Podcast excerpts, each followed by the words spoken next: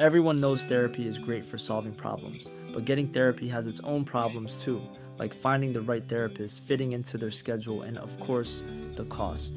Well, BetterHelp can solve those problems. It's totally online and built around your schedule.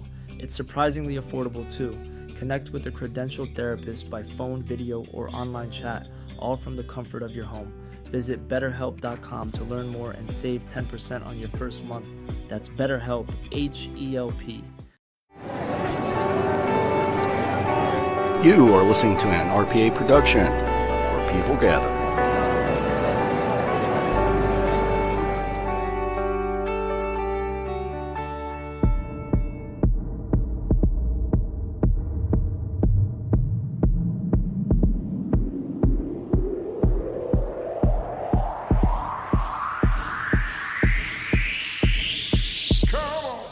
Ladies and gentlemen, RPA is proud to present Aaron's Horror Show with Aaron Frale.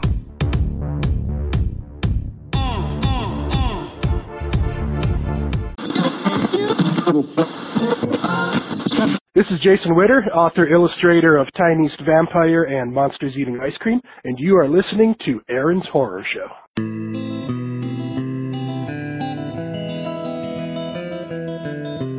Welcome to Aaron's Horror Show. I'm your host, Aaron Frale. On Aaron's Horror Show, we're going to go ahead and read some horror fiction and talk about horror in all its forms books, movies, you name it. If you want to go ahead and get a hold of the show, you can go ahead and contact Aaron's Horror Show at Gmail or Aaron Horror Show on Twitter or Aaron's Horror Show on Facebook. Thank you for listening and enjoy. Welcome to Aaron's Horror Show, and I'm your host, Aaron Frale, and I have got a stinker for you. Yes, I'm going to go ahead and bring back I Watch 'em so you don't have to. But before we get into the movie, I have a couple of announcements that I would like to make. So, I announced a new book that I wrote called Orion on this very podcast, and uh, I asked people to go ahead and give it support on Kindle Scout. Well, funny thing is, Kindle Scout is a closing shop, so they kind of announced uh, that they were closing shop right in the middle of that campaign. Uh, so, needless to say that it did not get selected. It doesn't look like they're actually like selecting any books for publication because of them uh, closing their doors, uh, which is totally fine. I'm I'm gonna go ahead and get that book out in the world anyways, and uh, because I told you that you could get it for free, I'm still gonna let people get it for free. So it's gonna be a free download on Amazon, and uh, that's May 20th through 23rd. I'll probably kind of you know pop back in my own podcast here the the actual week of the the free download or maybe the week before just to remind people about that free download. Uh, but yeah so it's going to be a free download. Uh, also i have gotten some requests from some listeners to uh, start reading orion on this show. And so i'm happy to go ahead and do so. So i think what i want to do uh, not to ignore tuners but I think what I want to do is is go ahead and and read every other episode, a chapter of Orion one episode, and then a chapter of Tuners the next. That way, for those of you that are digging Tuners and still want to see how that kind of pans out, we're going to keep reading Tuners. And then uh, for those of you that are like, Orion, I need to hear more Orion, well, you're going to get that too. And then maybe if they're short chapters, I can go ahead and get to both in one episode. So we'll see how long the chapters are, uh, you know, before we make any decisions on what goes on what. But I'll make sure that I give them both some equal time. Uh, with that, I'm going to read the very first chapter of uh, Orion today for my reading. So uh, look forward to that after the movie critique. And I'm to go ahead and reread it because, uh, you know, the first time I came on to read Orion, I was sick. I don't know if you heard that episode, but man, my my voice was just like, wow, you know, it sounded like, like, like, beware. So I I uh, just want to go ahead and reread it that again. Uh, also, just to let you know, I have a producer who's amazing voice acting talent who's actually doing the professional audiobook of Orion. So yes, Orion's going to be an audiobook uh, and the narrator is like, you know, 20 times more talented than I am. Uh, and I en- encourage you, if you like the story, uh, go seek out the audiobook. Uh, that should be out anytime now. I'll announce it on the podcast. Uh, by the way, you're like, hey, you've got a podcast. Why don't you just play the audiobook? I mean, it's your book.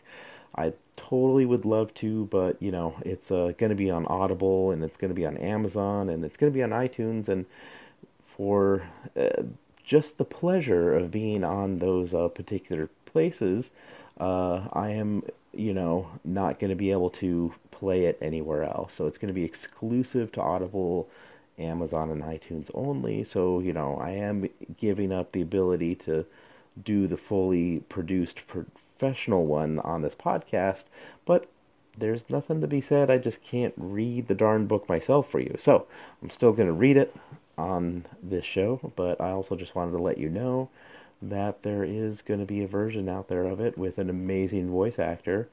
And uh, that would be uh, there would be places to get it. And there's also ways to get it for free. Uh, audible has like a, a free download if you sign up for their subscription service. So nothing says that you can't get the free download and, and quit the subscription service if uh, you don't want it you know? So uh, there is a way to get the audiobook for free too. Uh, just saying not encouraging anything i'm just saying that they're the ones that are offering the free credit so, anyways, uh, yeah. So let's go ahead and get into our movie review. So, let's now enter the bleak, dark, creepy, kind of dumb. In fact, sort of boring. I don't even know why I watched it. I just, you know, I, I just saw this and was like, yeah, yeah, that could be interesting. Uh, maybe I will watch it. The World of 2307, so 2307. Literally, that's the name of the movie. It's uh, 2307 colon Winter's Dream. Let me go ahead and read you the Netflix description of this movie. In the frozen tundra of futuristic Arizona, where humans have been forced underground, a soldier hunts the bioengineered leader of a rebellion.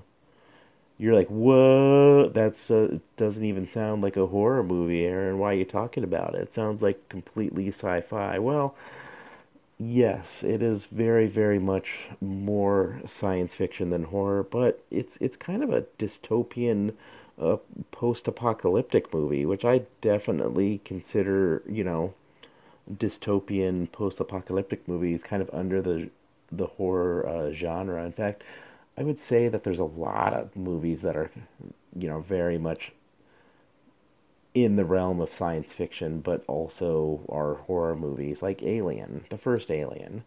I mean, yeah, that's a, a science fiction movie about an alien, like like you know, tearing apart people uh, but I'd also consider it a horror movie because it's it it has those elements to it, and I think you know dystopian movies also have the elements of horror because I think you know when you think about it, uh, horror comes in in many different forms. So why is this a movie that I'm watching so you don't have to? Uh, because it just wasn't that good. I mean Everyone knows therapy is great for solving problems, but getting therapy has its own problems too, like finding the right therapist, fitting into their schedule, and of course, the cost. Well, BetterHelp can solve those problems. It's totally online and built around your schedule. It's surprisingly affordable too. Connect with a credentialed therapist by phone, video, or online chat, all from the comfort of your home. Visit betterhelp.com to learn more and save 10% on your first month.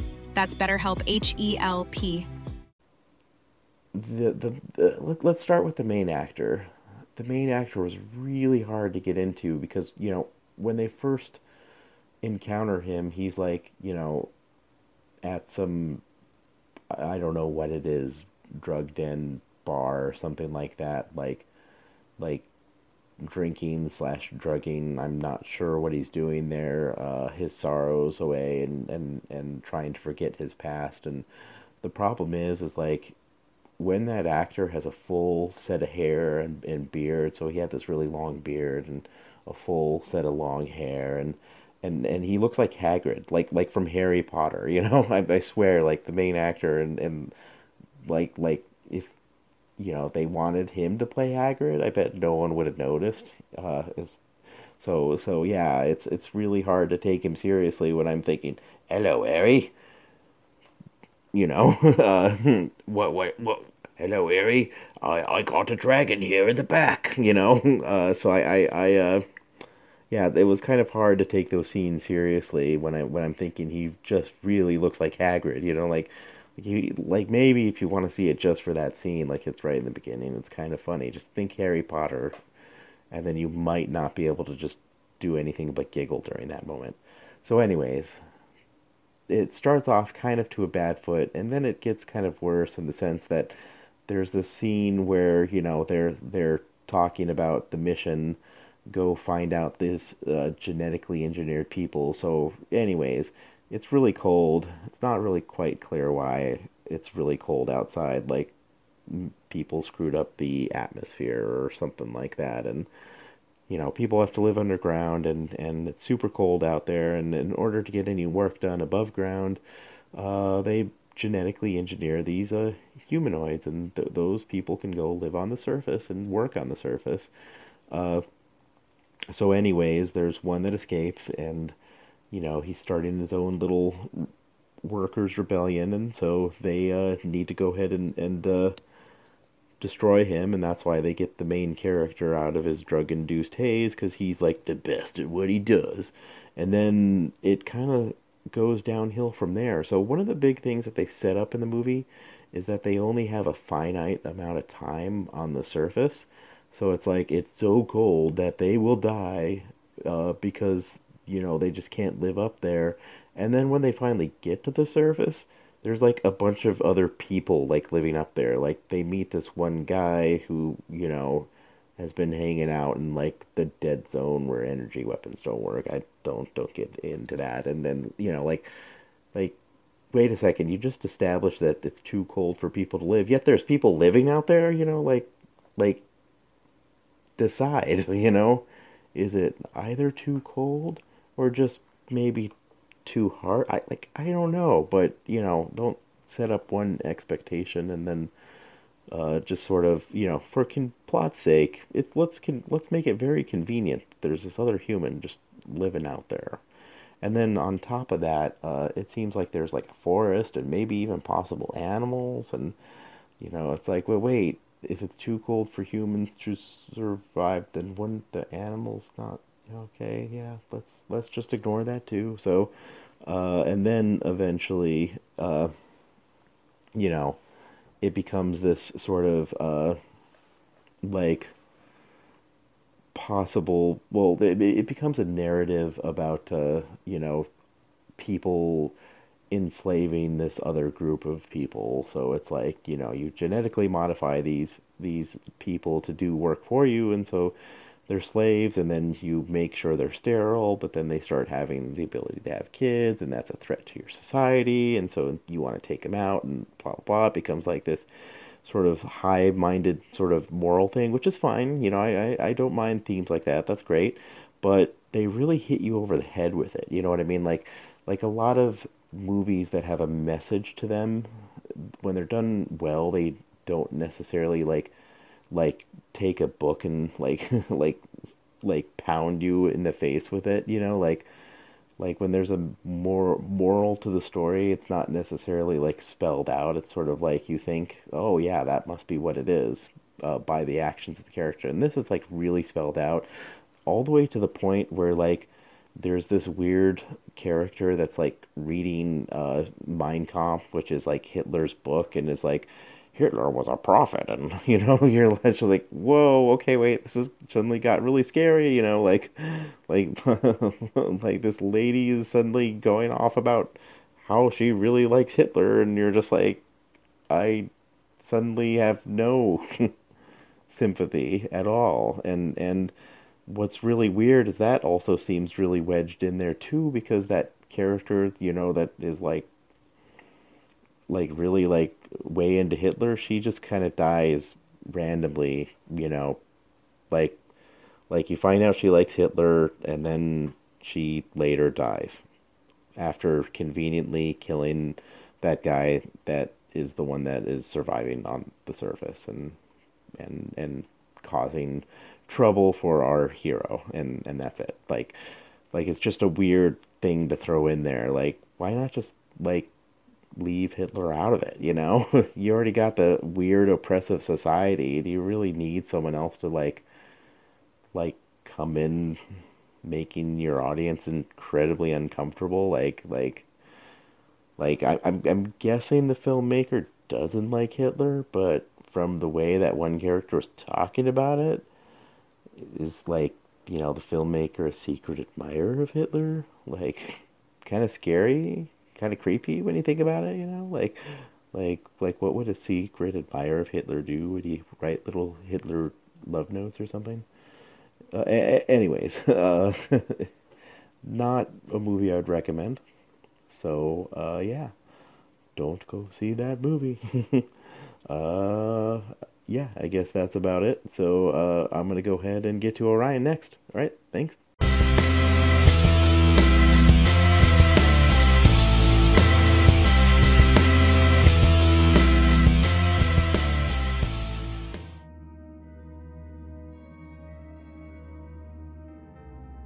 Life 1. The story of the first time I died was rather unremarkable, though necessary to understand what happened. It was a gloomy, overcast day, and I was a Roman soldier. I waited on the front lines in anticipation of the vast horde of snarling barbarians in the distance. The air was damp and smelled of fresh rain, a horrid smell when combined with the bloodshed and bowel movements from the battle to come. My fellow soldiers were not much older than me, and I could see the fear in their eyes. I tensed my face in the meanest expression I could. In hindsight, it probably looked like I was just as afraid as the rest of them.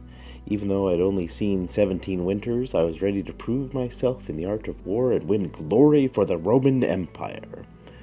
It didn't matter that I could barely lift a sword or that my shoulders slouched from the weight of my armor. I was ready to die. However, I wasn't planning on dying. Before the armies assembled on the field, I had been head stable boy and mucked for the finest steeds in all the land. And I was proud to scrape horse poo.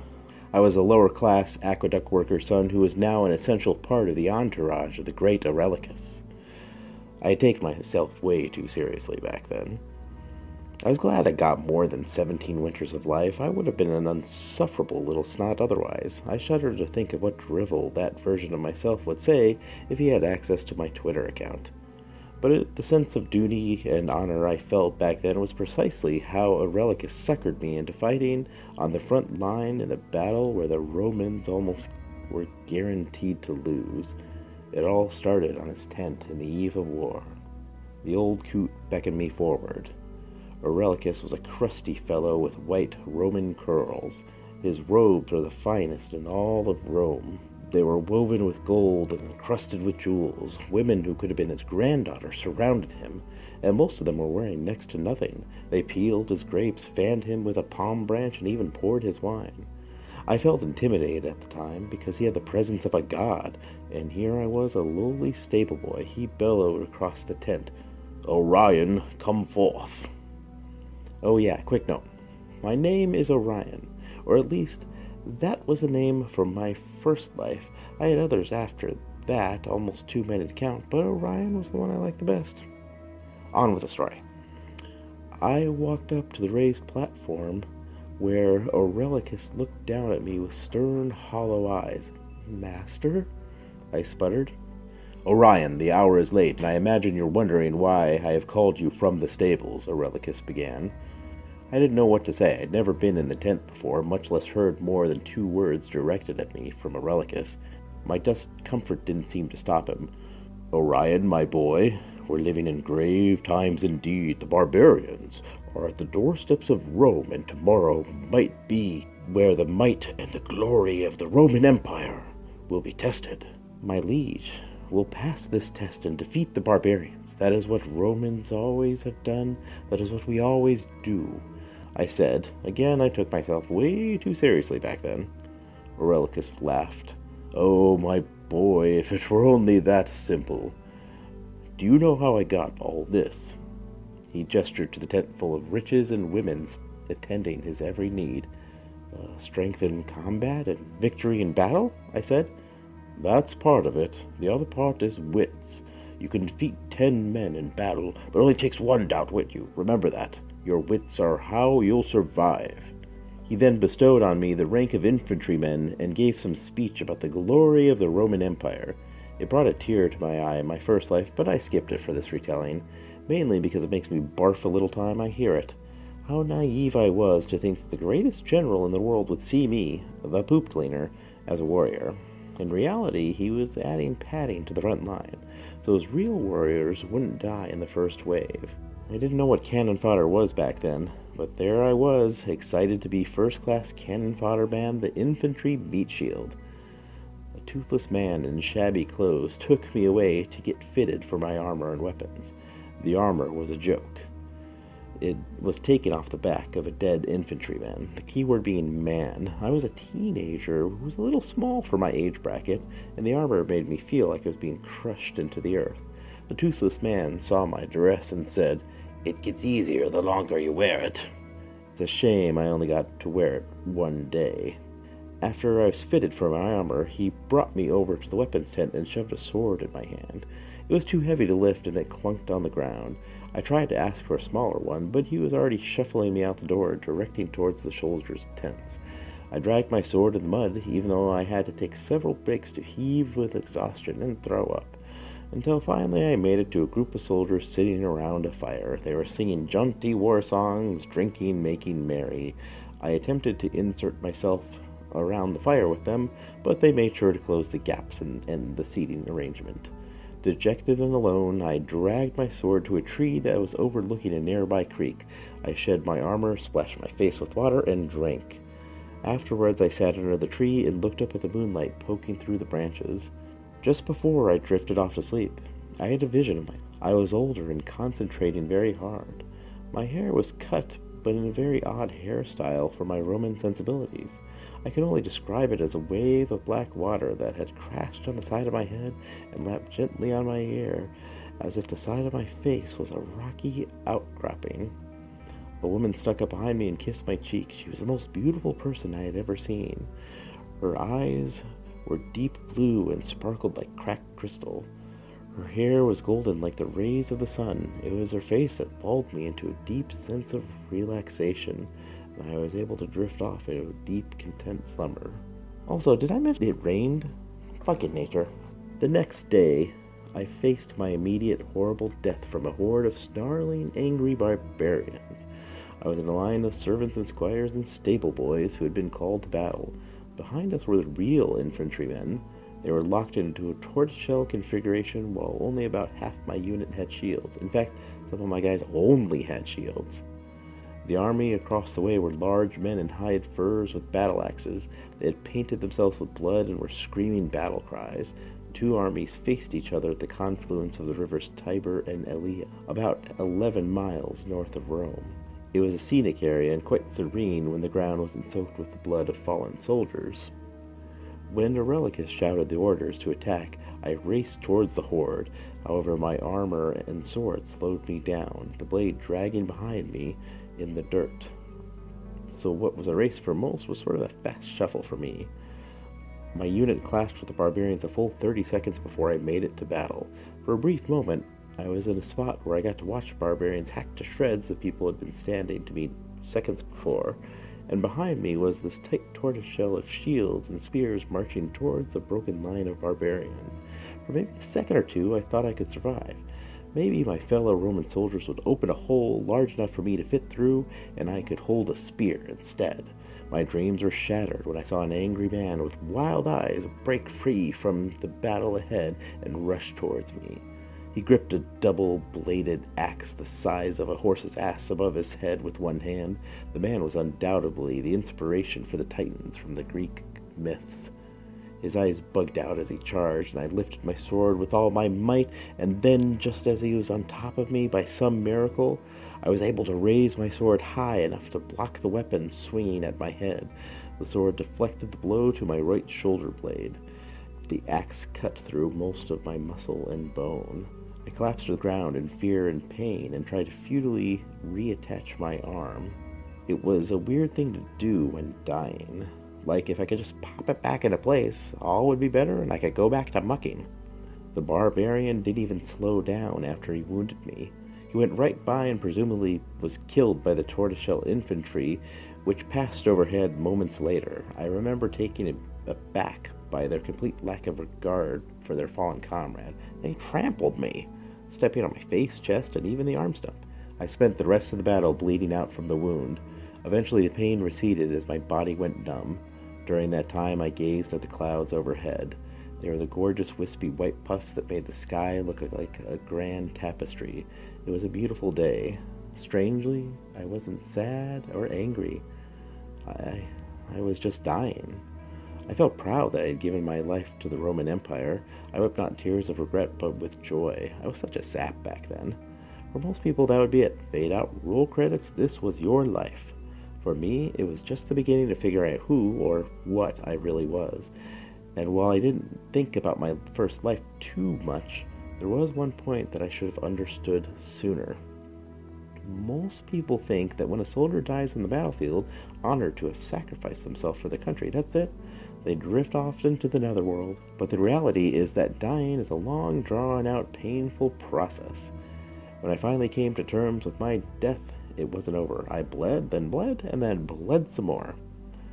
I must have been close to drowning in a pool of blood when I finally saw another human. At that point, I was delirious and drifting in and out of consciousness. I can no longer tell you as a part of the Roman Empire or proud to be dying for it, for that matter. I was moments away from my final breath, which was labored and intense, even though I was too numb to feel it. That's when another teenager, about my age, with a mop of dirty blonde hair and a wry smile, stood over my soon to be corpse. I didn't know his name at the time, so for the purpose of this narrative, I'm going to call him Stabby for what he did next. He pulled out a long, thin dagger from his belt and looked me in the eye and said, Sorry, bro. He poked the dagger right through my eye socket into my skull, and then I was dead. The weird part was not that somebody had come to kill me. That's a very typical post battlefield job, arguably worse than cannon fodder. Stabby had to poke the skull of all the people that were writhing in pain, waiting to die at the end of battle. Medical attention sucked back then. Literally, leeches were like the number one treatment for just about anything so it was better just to kill all the wounded, or at least the ones too injured to stand on their own. The weird part was that Stabby had said, Sorry, bro. Like, I didn't know this at the time, but bro wasn't exactly in the Roman dictionary. Strange final words for a person to hear who gave their life for the glory of the Roman Empire.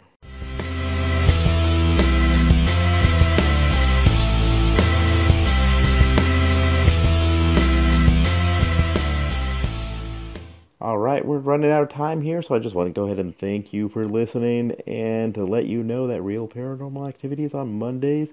I'm on Tuesdays. Terry's Mysterious Moment is on Wednesdays, and The Sandman's Lullaby will come to a podcast near you. Thank you and good night.